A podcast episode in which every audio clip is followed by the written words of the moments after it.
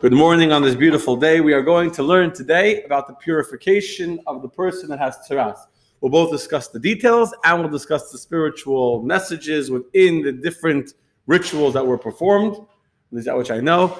And um, let's do it, yeah? So, we all know what a Metzora is. We discussed that already last week, yesterday. The Metzora is out of the, is out of the camp. He's living all by himself. However much time goes by until he's eventually his tzaras goes away and he sees that it's gone away, it's gone. So he sends a message to the Kohen. He couldn't go into the camp. So he sent a message to the Kohen to come and see him. And then the uh, the Kohen will come and he will look at him, and sure enough, it was gone. Now, by the way, the Kohen was not allowed to push you off like for an appointment in two weeks. The Kohen had a mitzvah to come on the day that you called him. The Kohen had a mitzvah to come that very day. Drop everything, go. The person is pure. Remember, I told you, when the person was declared, declared impure, there were days when the Kohen wouldn't look at him. It was by his wedding, if it was a chag, he wouldn't look. But when he's pure, you don't waste any time. That day you have to go and check him out.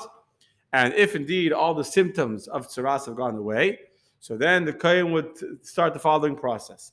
They'll bring a new, brand new earthenware bowl made out of clay from earth. And they would fill it with mayim chayim.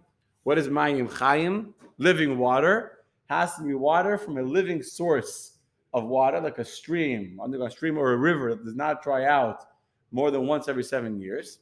They would then fill, they would take this Mayim Chaim in the, in the, this living water in the vessel. He would take two birds. One bird, he would slaughter it, he would shecht it, and he would drip the blood of the slaughtered bird into the uh, into the bowl. So now the water, the blood of the water is filling, you know, is, is changing the color of the water from white fresh water to uh, to um, to uh, to blood to red. Then he would take a branch of a cedar tree, piece of cedar wood. He would take some hyssop. Hyssop is a like a herb that grows. He would take a string of wool that was dyed crimson red. It was dyed with the blood of a talas of a worm. So it's a red dyed string, and he would tie the cedar wood and the hyssop together with this red string. And then he would take the other bird. There were two birds. So he would take the living bird and he would dip the tied cedar wood hyssop with the string and the bird that was not tied together with them, but was held together with them. He would dip them into the water that had now become full of blood. And after he dipped all four simultaneously into the liquid, he would then take from this, he would use the bundle to sprinkle of this watery liquid onto the back of the leper's hand, the Metzora's hand, seven times. He would then let the other bird go free. Okay, the second bird out of the city walls went free. He would then shave all of the hair off of this Metzora. Every single single hair that grew in a visible place and that grew in bunches. So again, the, the, the, way the verses are written is like a cloud, a prat to cloud. Rashi explained. I don't get to the technicalities to prove it, but you just trust me. Then any hair that grew in any place that's visible in the body had to be shaved off. If even two hairs were left, it was not kosher. And after he was shaved, he then went to the mikvah. Both him and his clothing were put into the mikvah, and then he was allowed to re-enter the camp. However, he was not pure yet. He was still considered tamei. He was still considered ritually impure.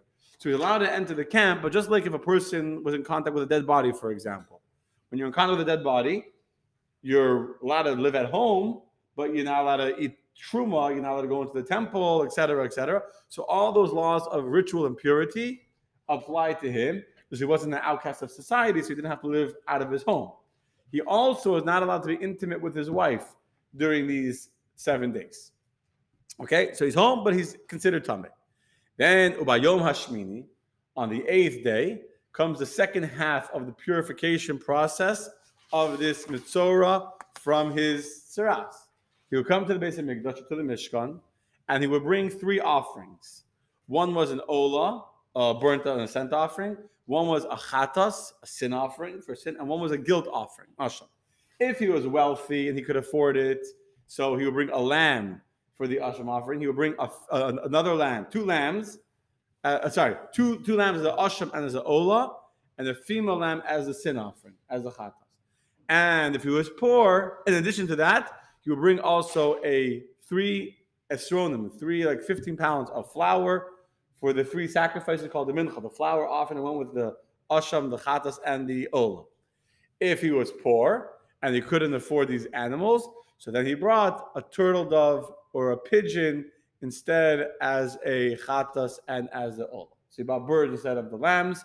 He still bought a lamb as the asham, and he bought a much smaller minchas nesachim, which is a which is a much smaller amount of oil of flour and oil to accompany these birds.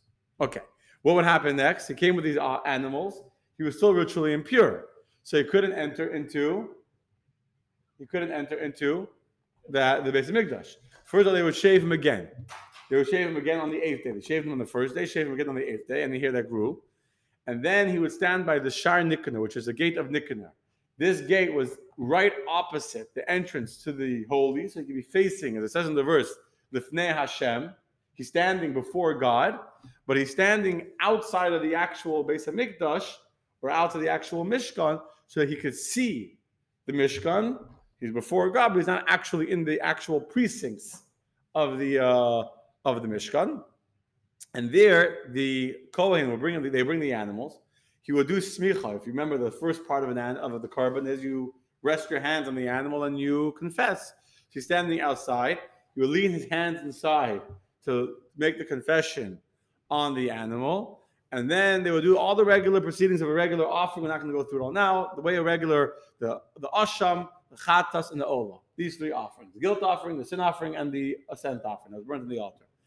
But in addition to that, in addition to the sprinkling of the blood and everything that was done regularly with a regular offering, there was two additional parts that were done. One is that they, would, they would do what's called the sprinkling of the blood on the actual mitzorah. So after the Kohen took the blood, if you remember, we learned when you have an offering, the Kohen will receive the blood after the slaughter and bring it to the Mizbeach and sprinkle it on the Mizbeach, above the red line, below the red line. After he did all of that, he would come back to the Mitzor who was still standing by the gate of the Beis Hamikdash, and he would sprinkle. He would take in his he would take blood into his left hand, and then he would use his right finger to put from the blood in his left hand.